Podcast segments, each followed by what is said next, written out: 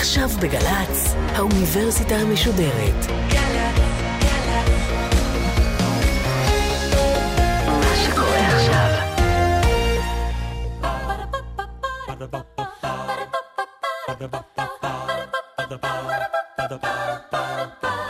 נזכור, האוניברסיטה המשודרת במהדורה מיוחדת על שיח השואה בחברה הישראלית מאז ועד היום. והפעם, מאיה להט קרמן בשיחה עם הפרופסור קימי קפלן, מהמחלקה לתולדות ישראל ויהדות זמננו באוניברסיטת בר אילן, על זיכרון השואה בחברה החרדית בישראל. עורכת ראשית, מאיה גאייר. ערב טוב. אנחנו ממשיכים הערב בפרק השני של הסדרה המיוחדת הזאת של האוניברסיטה המשודרת, העוסקת בשיח השואה ובעיצוב הזיכרון שלה בחברה הישראלית. הפעם אה, נצמצם מעט את הפריזמה ונתמקד בציבור מסוים בתוכה, המגזר החרדי, שלו במובנים רבים שיח וזיכרון משלו. על כך נדבר הערב עם פרופסור קימי קפלן, מהמחלקה לתולדות ישראל ויהדות זמננו באוניברסיטת בר אילן, אשר חוקר את ההיסטוריה הדתית בחברה היהודית במאות ה-19 וה-20. בשנים האחרונות הוא מתמקד בחברה החרדית במאה ה-20 וכותב ועורך ספרים ומאמרים רבים בנושא. ערב טוב לך, פרופסור קפלן. ערב טוב. אני רוצה לפתוח בתהייה. כשאנחנו מדברים על שיח השואה וזיכרונה בחברה החרדית הישראלית, אנחנו בכלל יכולים לדון בכך לעומק? כמה אנחנו יודעים על הנושא הזה? אנחנו יודעים לא מעט. אנחנו יודעים לא מעט בגלל שהחברה החרדית היא חברה שמייצרת לנו הרבה מאוד חומר. פשקווילים, מודעות קיר שנותנות לנו אה, מבט, אה, ספרות אה, חינוכית, ספרות חינוכית היסטורית, הרבה דברים שנמצאים בעל פה, דרשות של רבנים, הרצאות אה, וכן הלאה. יש לנו גם הרבה מאוד ממצאים בשטח, כלומר אפשר להיכנס לראות קהילות, לראות בתי כנסת, לחוות אה, אירועים, טקסים וכן הלאה. אני אומר בצורה ברורה, אני לא מכיר חוקר בשום תחום או חוקרת שרצו לחקור משהו בחברה החרדית ולא הצליחו. כך שהסך הכל הזה מספק לנו הרבה מאוד מידע. יחד איתו, יש לנו הרבה דברים שאנחנו לא יודעים. וזה תמיד פתוח וזה מסקרן וזה מעניין. עדיין, צבר הידע הוא לא מועט בסך הכל. נתחיל uh, אחורה, uh, על העיירה החרדית שלפני מלחמת העולם השנייה. אנחנו מדברים על uh, סוף המאה ה-19, uh, עוד לפני תחילת ה-20, נכון? אה, אנחנו מדברים על חברה חרדית במונחים שאנחנו חושבים עליה היום, איפשהו בקו התפר שבין המאות ה-19 וה-20. המילה חרדי היא קצת מבלבלת ושיכוכים מאיפה היא מתחילה, אבל מבחינה תודעתית, קבוצתית, אנחנו איפשהו בסוף, בשלהי המאה ה-19, ראשית המאה ה-20 ואילך. כלומר, אנחנו מדברים על, קודם כל על יהודים אה, אורתודוקסים, זה מחנה ש, שנולד בראשית המאה ה-19, ואנחנו מדברים בתוכו על uh, תת מחנה, אם תרצי, או תת קבוצה שהיא גדולה, היא מאוד מורכבת, של יהודים שנכנה אותם לצורך העניין, אה, אפשר לקרוא להם אה, אולטרה אורתודוקסים או חרדים בלשוננו, כלומר יש יהודים אורתודוקסים שהם אינם חרדים. איך הם קראו לעצמם אגב? משתמשים, אז... משתמשים בהרבה מאוד מילים, כלומר, יש יראים, חרדים, כלומר, תלוי בקבוצה, תלוי בסיטואציה, תלוי במיקום. ו, ומדובר במשפחה מאוד מאוד מורכבת וגדולה. כלומר, זו משפחה שיש בה חסידים ויש בה מתנגדים, מה שקוראים ליטאים, שהם מתנגדים לחסידות, אז מכאן שמם. ובתוך כל קבוצה כזאת יש גוונים וגווני גוונים. וחצרות ורבנים וכו'. וחצרות ומנהיגים ומנהיגים מסוגים שונים. משפחה, משפחה גדולה, מורכבת. אה, מגוונת מאוד. מגוונת מאוד, עם מנעד רחב מאוד של דעות, של התנהגויות, אה, עמדות. וכן הלאה. רגע לפני שאנחנו מנתחים את אופן ההתמודדות של החברה החרדית עם השואה, או עם מונחים אחרים שנלמד בהמשך, אני אשמח אם תוכל בקצרה לתת לנו תמונה של החברה הזאת באירופה שלפני המלחמה. התשובה, אנחנו יכולים למשוך אותה לשלוש שעות בערך, אני מניח, במובן שאם נתחיל לרדת לכל מקום, לכל סוג של קהילה, אנחנו נגלה מנעד אה, לא מבוטל של דפוסי לבוש, אה, של דפוסי חינוך. יש כאלה שהם אה, מאוד שמרנים בגישה החינוכית, יש כאלה שהם פתוחים, יש קהילות חרדיות שבהם אנשים מדברים את שפת המקום, תהיה זו הונגרית, תהיה זו פולנית, תהיה זאת ליטאית. יש מקומות שבהם אנשים גדלים יותר על יידיש ופחות על שפת המקום, אולי מכירים אותה, עד כמה הם באמת אה, מתבדלים יחסית לאוכלוסייה הלא אולטרה-אורתודוקסית? יש כאן סוג של אה, השתלבות בלא טמיעה. כלומר, הם בהרבה מאוד מובנים משתלבים בחברה שסובבת אותם, מבחינה כלכלית, לפעמים גם מבחינה תרבותית, מפנימים דברים, למשל מוזיקה. יש חלקים רחבים של מוזיקה חסידית, שמקורה במוזיקה אה, לא יהודית. מקומית אה, אירופאית. כן, מקומית, רוסית. קשה מאוד לקבוע כללים, אין, אין לנו ברירה אלא לומר שהמנעד הוא נורא רחב, לפחות בזמן שיש לנו, שהמנעד הוא רחב והתופעות הן עשירות ומגוונות. ואז אנחנו אה, מתקרבים לתחילתה של המאה ה-20, ושתי תופעות מתחזקות ומתעצמות, אחת למעשה נולדת, זאת הציונות. פעמי הציונות הראשונים, והשנייה מתחזקת, וזאת האנטישמיות. ובוא תן לנו רגע את שני הוקטורים האלה, איך הקהילה החרדית הזאת מתמודדת עם כל אחד מהם. שתיהם הם אתגר לחברה היהודית בכלל. כלומר, צריך לומר, זה, זה נכון יהיה כאן, וזה יהיה נכון מאוחר יותר. הם, הרבה מהאתגרים, רק השאלה היא כל אחד איך הוא מתמודד. הציונות היא מבחינתם אתגר אה, לא פשוט, שהוא מאתגר תפיסות עולם, ערכים תיאולוגיים מסוימים. תפיסות מהותיות מבחינתם, לפי תפיסתם של, של מה הם ערכים בסיסיים של יהדות, כמו למשל, מה זה משיח או מהי גאולה. ומה צריך לעשות עד שהוא יבוא, או איך להביא אותו. או לא לעשות. או לא לעשות. או לא לעשות. שזה אתגר שהוא אתגר שמייחד אותם, ויש גם שינוי בראשית המאה ה-20. כלומר, אם לא, בהתחלה יש עוד שנתיים של, הייתי אומר, הטיית חסד כלפי התנועה הציונית ממש בראשית דרכה. אחרי שנתיים, שלוש, המגמה מתהפכת, ושורה רצינית ו- ונכבדה של מנהיגים חרדים במזרח אירופה יוצאים נגד התנועה הציונית, אה, אה, מטרותיה, כוונותיה, חזונותיה וכן הלאה, בנימוקים מנימוקים שונים. עכשיו, כן. האנטישמיות? אנטישמיות היא, היא תופעה, שוב, שחברה יהודית באשר היא במקומות שונים במדינות שונות, ברגעים שונים, חובה באשר היא. החרדים יחוו אותה לעיתים מסיבה כזאת או אחרת, אולי טיפה יותר, ואולי טיפה פחות. שוב, אין כאן כלל. אין לנו אלא לחזור לרזולוציה המדויקת ולומר, יש מקומות שבהם למי שהייתה בעיה עם יהודים, הבעיה שלו הייתה עם יהודים באשר הם ולא בהכרח חרדים. אבל הם הופכים במידה מסוימת אה, לאיקונים. בקריקטורות האנטישמיות. דווקא הם. זה, זה נכון, זה יבוא מאוחר יותר, וזה משהו שהוא מרתק ומאלף. כי הם יהפכו להיות בשלב מסוים גם איקונים אה, בחברה הישראלית. שזו חידה שפתרונה אינני יודע, אני רק יודע שהיא חידה עצומה ומעניינת לפיצוח. איך נוצר מצב שבמנעד רחב מאוד של החברה בישראל, ולא רק בישראל, החברה היהודית בכלל, וגם הלא יהודית בהרבה מאוד מקומות, הדמות של החרדי, הדמות החיצונית שלו, הפכה להיתפס כיהודי אותנטי. כלומר, כל השאר הם סוג של יהודים, אה, מוטציות, אפילו סטיות, מדרכה של היהדות האמיתית, וזה לא משנה אם אני אוהב אותם או שונא אותם, אבל זה שמורת הטבע. אני מניחה שבשיחה אחרת נוכל לקשור את זה להתפתחות תקשורת ההמונים, שצריכה לחפש סימבולים לכל מיני חברות, אבל זו באמת שיחה אחרת. ואנחנו מגיעים למלחמת העולם השנייה, משום שאנחנו רוצים להגיע בסופו של דבר לזיכרון השואה ולשיח עליה, אז רק באמת סקירה קצרצרה, מה קורה לרוב הקהילות האלה אה, בזמן מלחמת העולם השנייה. שוב אנחנו חוזרים לסיסמה של תלוי זמן ומקום. מה שקורה בעצם בסך הכל די דומה למה שקורה ליהודים באשר הם.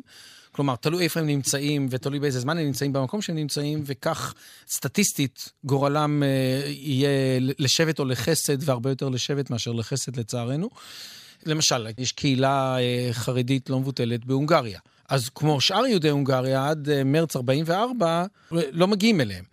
אה, כשמגיעים, אז מגיעים, אבל מגיעים לא רק אליהם. כלומר, ממרץ עד יולי 44, מאות אלפי יהודים משולחים ישירות לאושוויץ. יש לנו כאן כן דבר מעניין שצריך לשים עליו את האצבע, וזה שמדובר בקהילות, או בתת קהילות, שבהם המנהיגות היא מאוד מאוד אה, מרכזית מבחינת חייהם של המאמינים שהם חברי הקהילה. וכאן יש משקל חזק יחסית למה אומר מנהיג או לא אומר מנהיג לצאן מרעיתו. האם הוא אומר להם להישאר, האם הוא אומר להם לעזוב, האם הוא לא אומר כלום. כאן אמירה של, של אדמו"ר לחסידיו, תישארו או, או אל תישארו, היא, יש לה משמעות אה, לא מבוטלת. של חיים ומוות, כן. של חיים ומוות, ולצערנו בעיקר מוות, אה, וזה אכן מה שקרה. היו כמה קהילות שהמכה שהם ספגו הייתה, הייתה קשה, אני אומר, לא בגלל שהחסידים נשארו, אלא, עכשיו במובן שהאדמו"רים שלהם לא ראו... את הסיטואציה הנכונה. אה, שוב. שוב, אי אפשר לשפוט אותם כן, כמובן, לא, לא, כמובן, אי אפשר כן. לשפוט, זה, זה נורא חשוב, כי צריך, צריך לזכור בתודעתנו את המציאות בזמן אמת ואת המורכבות שלה. כלומר, אנחנו יכולים תמיד בראייה לאחור להגיד איך לא... חכמים. איך, כן. כן, חכמים לאחר מעשה, בדיוק. וזו חוכמה קטנה. בזמן אמת, אפשר להבין איך במקומות, בזמנים מסוימים התקבלו החלטות, שהן החלטות שאפשר להבין את הסבירות שבהן בזמן אמת. פתרונות שעזרו, ובכך באמת אה, נסיים את החלק הזה ונעבור הלאה לחברה החילונית יותר או הפחות חרדית, כמו להצטרף לפרטיזנים, למרוד, אה, להמיר את דתך, כאילו להמיר את דתך, להתחבא אצל אה, נוצרים עד יעבור זעם. היו רלוונטיים בכלל לחברה החרדית באותו זמן? התשובה היא כן, אנחנו לא יודעים, אין לנו מספיק מידע כדי לומר על מספרים או רזולוציות מדויקות עד כדי כך, האם היו יהודים חרדים שלחמו, מרדו בגטאות? התשובה היא, היו כאלה, בוודאי שכן. האם היו מנהיגים חרדים שתמכו במרידות? התשובה היא, היו כאלה, היו גם כאלה שלא. הם הגיבורים שלהם? הם המרדכי אנילביץ' של החרדים? אמ, זו, זו שאלה מרתקת. אני, אני, אני, אני מציע לשמור אותה לשלב הבא, בגלל שהיא קשורה לזיכרון השואה. כלומר, מה יתפתח, האם, האם ישייכו את זה? מלחמת העולם השנייה מסתיימת, לאט לאט הפזורה האירופית עולה לישראל, אבל חרדים עולים יותר מ... מאחיהם החילונים, נכון? זאת אומרת, הם ממש מפנים קהילות שלמות ועולים איתם לארץ. קודם כל, אין לנו כל כך קהילות שלמות. לא בשלב הזה. מה שנשאר, כמובן. לא בשלב הזה, כן. אין לנו קהילות שלמות. שני היעדים המרכזיים, באופן לא מפתיע, בגלל שהם גם יעדים של יהודים אחרים שהם אינם חרדים, זה ארה"ב וישראל. אבל כשהם מגיעים לישראל, לארץ ישראל, זה לא מטעמי ציונות. זאת אומרת... אה, התשובה היא לא, הם מגיעים לכאן בגלל שיש אפשרות להגיע לכאן. כלומר, אגודת ישראל בארץ ישראל, תנועה אה, חרדית, אנחנו מכירים אותה היום כמפלגה, כן? היא הייתה תנועה, שהיא הייתה באמת תנועה אה, פוליטית שהוקמה בקטוביץ' ב-1912, והיא בעצם מרכזה עד מלחמת העולם בפולין. המנהיג שלה המרכזי הוא האדמו"ר מגור, שהוא המנהיג של החסידות הגדולה ביותר בפולין. הם פעילים אה, בסיים הפולני, כלומר בפרלמנט הפולני. בזמן מלחמת העולם השנייה יש ניסיונות, כמו שיש כמה ניסיונות אחרים ביישוב פה בארץ ישראל, לנסות לסייע, להוציא אנשים וכן הלאה. הם, כמו קבוצות אחרות יהודיות, עסוקים לא מעט במה שאפשר לכנות הצלת איכות, כלומר, להציל אנשים משלנו, כן, אנשי שלומנו, שמזוהים עם דרכנו, מזוהים עם תפיסות עולמנו. ואגודת ישראל מאוד פעילה מיד לאחר המלחמה במחנות העקורים, הפליטים, להביא את האנשים, לכוון אותם לארץ ישראל, כי כאן יש אפשרות וכאן אפשר לסייע.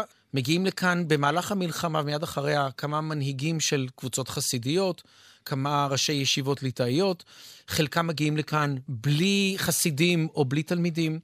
חלקם מגיעים לכאן עם מעט, אה, מקרים בודדים מאוד של אנשים שמגיעים עם הרבה מעבר לזה.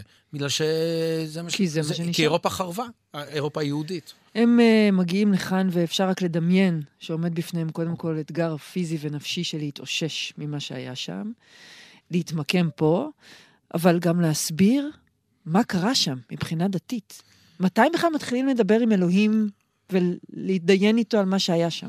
ההתדיינות הזאת במובנים מסוימים מתחילה גם בזמן המלחמה עצמה או בזמן השואה. זה דבר שאנחנו נתקלים בו. אנחנו, יש לנו טקסטים שהם טקסטים, אה, חלקם אה, תוהים, מתריסים, שואלים, מתלבטים.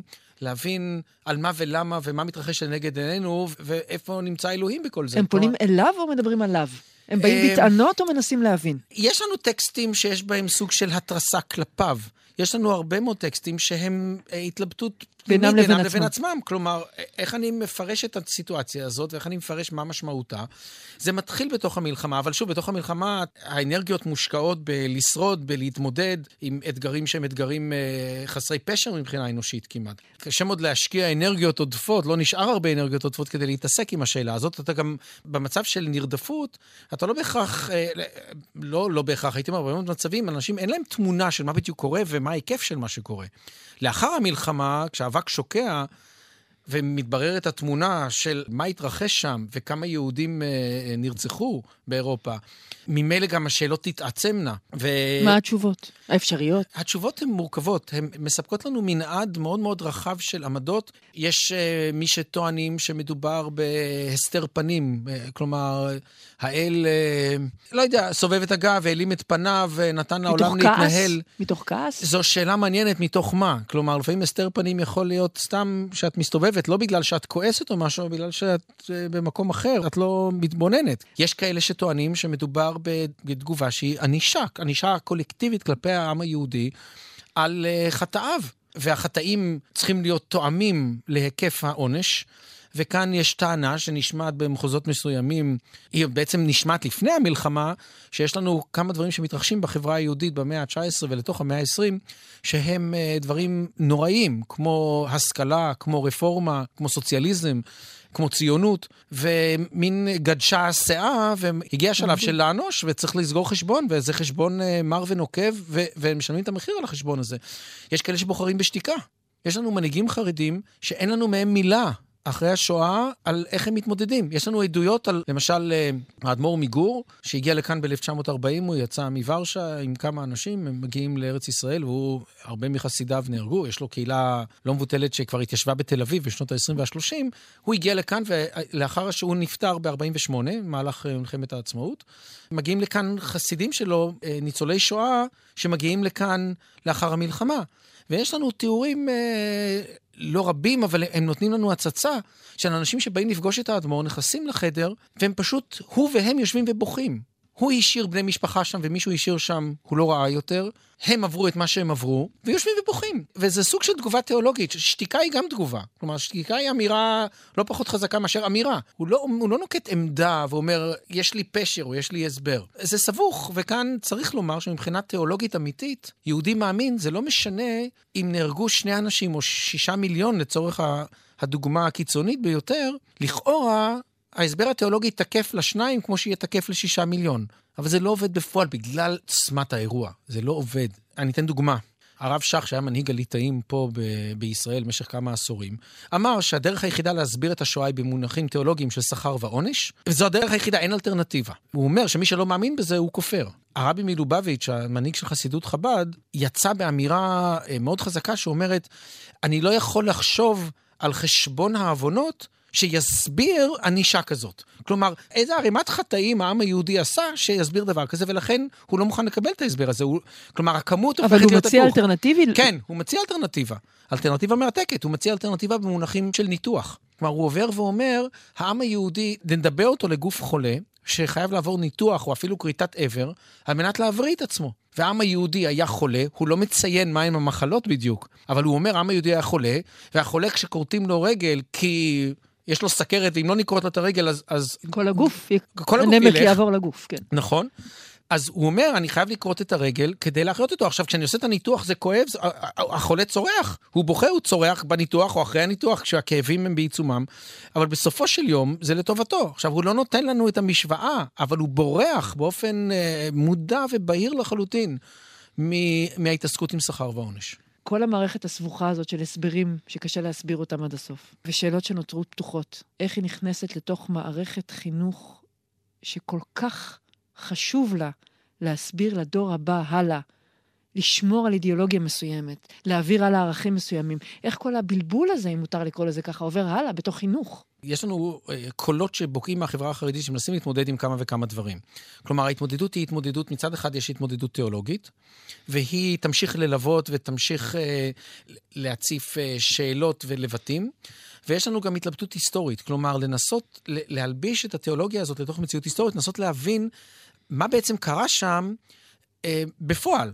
עכשיו, למה אני אומר את זה? בגלל שלקראת סוף, החל בלקראת סוף המלחמה ועד לתוך שנות ה-70, יש קול דומיננטי חזק מאוד שנשמע ברחבי החברה החרדית, למרות שהוא בוקע במקומות מסוימים, אבל יש לו הד, שאומר, הציונים, מאשים את הציונים בהשמדת יהודי אירופה החרדים. כלומר, אני אומר את זה ממש ברמה, משה שיינפלד היה עיתונאי, סופר חרדי, אה, הוא כותב אה, חוברת, הוא מפרסם אותה, זה בעצם כתבות שהוא מפרסם אותן כחוברת ב-1974-75, הכותרת שלה אומרת הכל, שרופי הכבשנים מאשימים. וזה כתב אשמה כנגד המנהיגות הציונית, שהיה לה עניין להיפטר מהיהודי הגלותי, כדי לייצר פה יהודי חדש, נכון? זה מה, שאנחנו, זה מה שהציונות רוצה לעשות כאן בארץ ישראל, קו נתון מדינת ישראל. וכדי לעשות את זה, אנחנו צריכים להיפטר מהיהודים הגלותיים. אתה אז- אומר פה רגע משהו מאוד קשה. כן. הוא היה הערת סוגריים בתולדות ה...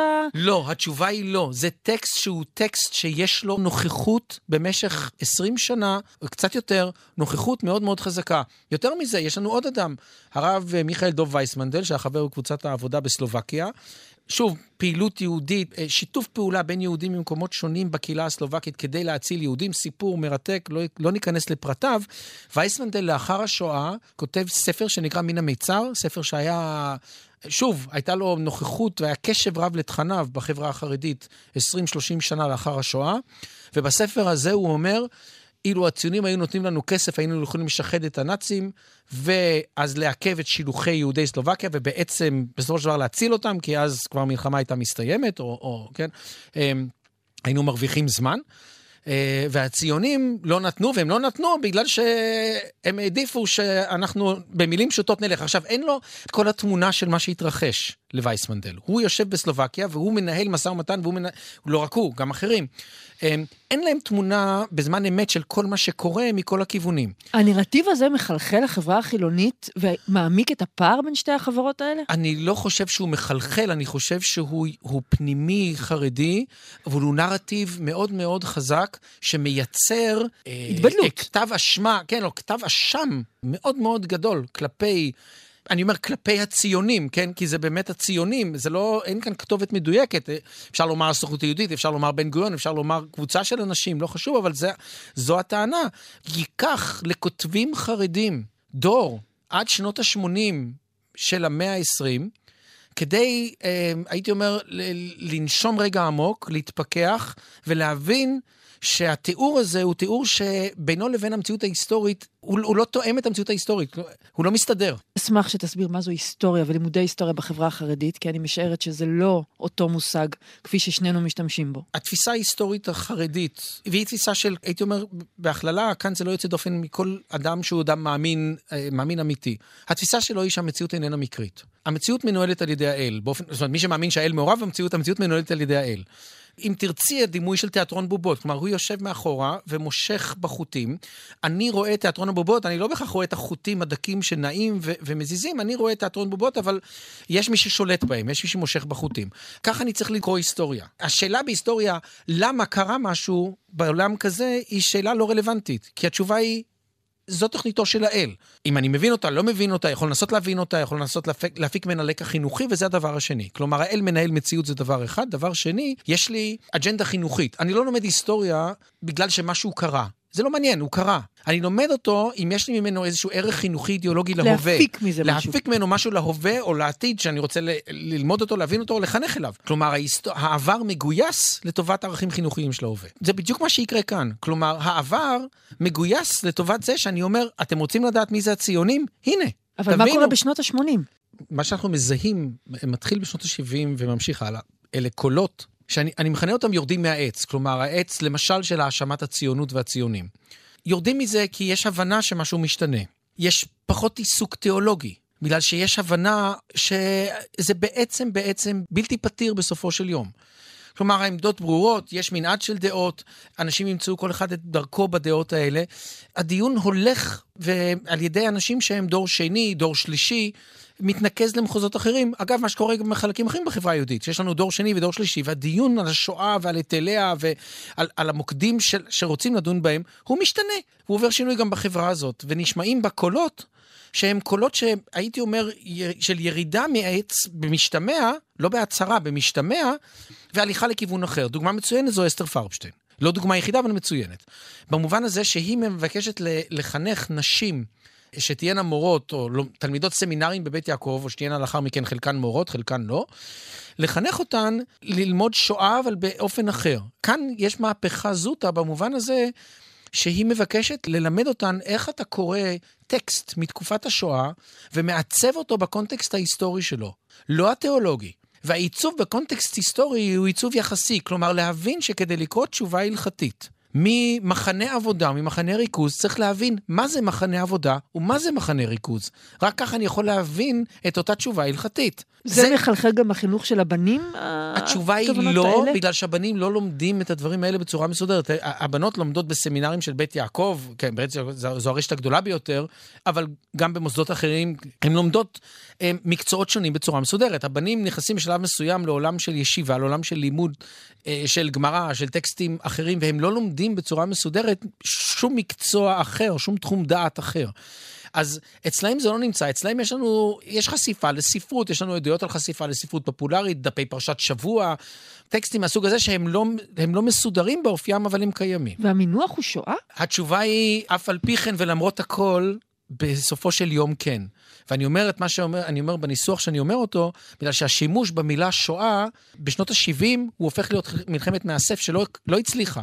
יש כמה מנהיגים חרדים, אה, בראשם אה, מנהיג חרדי אמריקאי, שמו הרב הוטנר, שמתעקש על זה שאני משתמש במילה שואה, אני נכנע, אה, שפה היא, היא תרבות, שפה היא ערכים, אני נכנע לעולם ערכים אה, שהוא מחוץ לעולם שלי. יש לי שפה דתית, יש בה מונחים... כמו? חורבן, פורענות, גזרות, וכן הלאה וכן הלאה. למה אני צריך להידרש למילה שהיא מילה שאיננה מהרפרטואר של המקורות שאני מכיר אותם מאות שנים. אבל זה לא החזיק, אתה אומר. זה לא החזיק, זה לא החזיק, ובתוך הקהילה החרדית אפשר לשמוע, שוב, זה בין דורי. אנשים שהם הדור הבא מבחינתו, שבשנות ה-80 וה-90 אומרים, אחרי הרבה הצטדקויות, נכון, יש משהו במה שהוא אומר, אבל מה לעשות, השואה היא שואה. כלומר, השואה לא מתנקזת למילה חורבן או פורענות, זה, זו קטגוריה בפני עצמה, אי אפשר לכלול אותה שם. וכל הדיון שלנו על חרדים אשכנזים, היום יש כבר קהילה מאוד גדולה וחשובה של חרדים ספרדים, כל הכללים שאמרנו עכשיו, שונים מאוד בקהילה הזאת, נכון? הם באופן טבעי שונים, בגלל שזו קהילה, קודם כל, שהיא, זו יצירה שנולדה כאן בארץ כיצירה חברתית, פוליטית. אה, בשנות ה-70 לתוך שנות ה-80, אנחנו מכירים כולנו את ההופעה של ש"ס על המפה, במובן, ה, כן, במובן הסמלי הפוליטי שלנו, אבל יש כאן עניין תרבותי-חברתי. מדובר בקהילות שהן, שוב, חלילה מלזלזל, אבל כשאתה מסתכל על הספקטרום של הפגיעה בחברה היהודית באירופה בתקופת השואה. לעומת צפון אפריקה. הם, לעומת צפון אפריקה. אה, המסה הקריטית מאוד מאוד היא באירופה, והשוליים של הפגיעה הם, הם אה, באזור הצפון אפריקאי. ולכן הם כמעט לא רלוונטיים לדיון הזה הספציפי, אלא לדיון משלהם, זה, הייתי אומרת. זהו, כלומר, זה לא, הדיון הזה הוא דיון רלוונטי, אבל מאחר שהעוצמות והרגישויות שלו הן שונות, גם ההתבטאות היא שונה.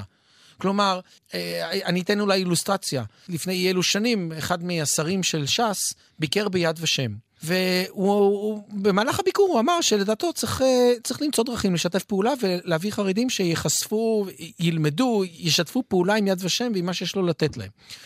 והיה כעס במחוזות אשכנזיים רבים מאוד, איך אתה אומר דבר כזה? יד ושם מייצג עולם ערכים שאנחנו לא שותפים לו. של שואה, של משואה לתקומה, של שואה וגבורה, גבורה במובן הפיזי, פרטיזנים, מרד גטו ורשה וכן הלאה, סמלים מהסוג הזה.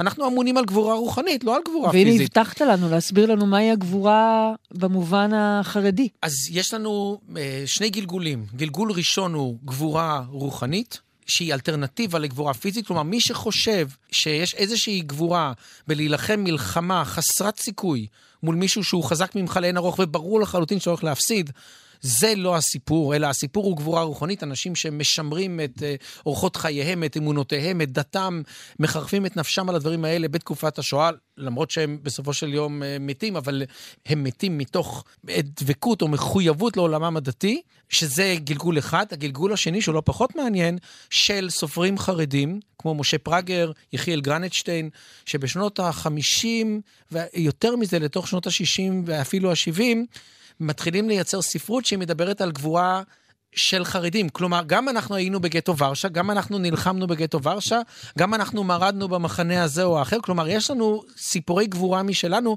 סיפורי גבורה של אנשים שמרדו בנאצים. שזה בעצם סוג של מפגש נורא נורא מעניין עם אותו אתוס ציוני ש... שקידש אה, גבורה פיזית.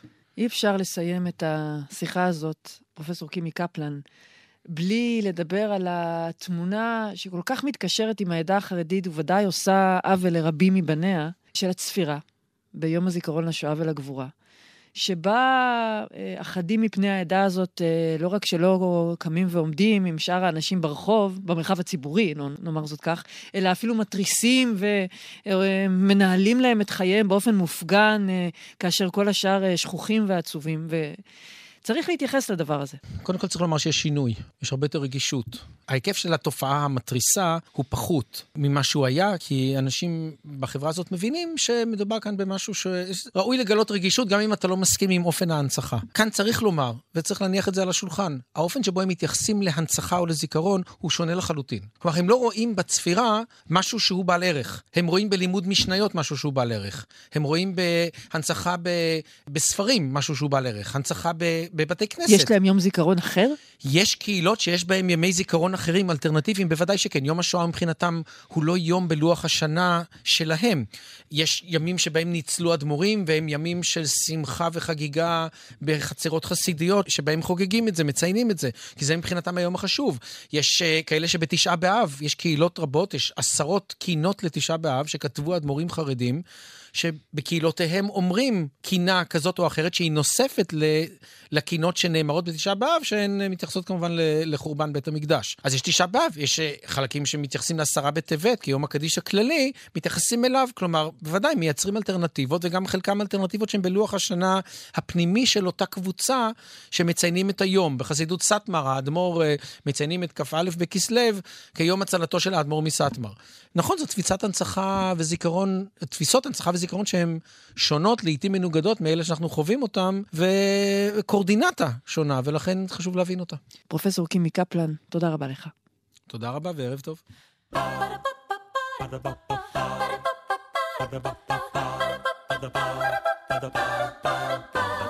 האוניברסיטה המשודרת במהדורה מיוחדת על שיח השואה בחברה הישראלית מאז ועד היום. הפרופסור קימי קפלן מהמחלקה לתולדות ישראל ויהדות זמננו באוניברסיטת בר אילן על זיכרון השואה בחברה החרדית בישראל. עורכת ראשית מאיה גאייר, עורכת ומפיקה אור לוי. האוניברסיטה המשודרת, בכל זמן שתרצו, באתר וביישומון של גל"צ וגם בדף הפייסבוק של האוניברסיטה המשודרת.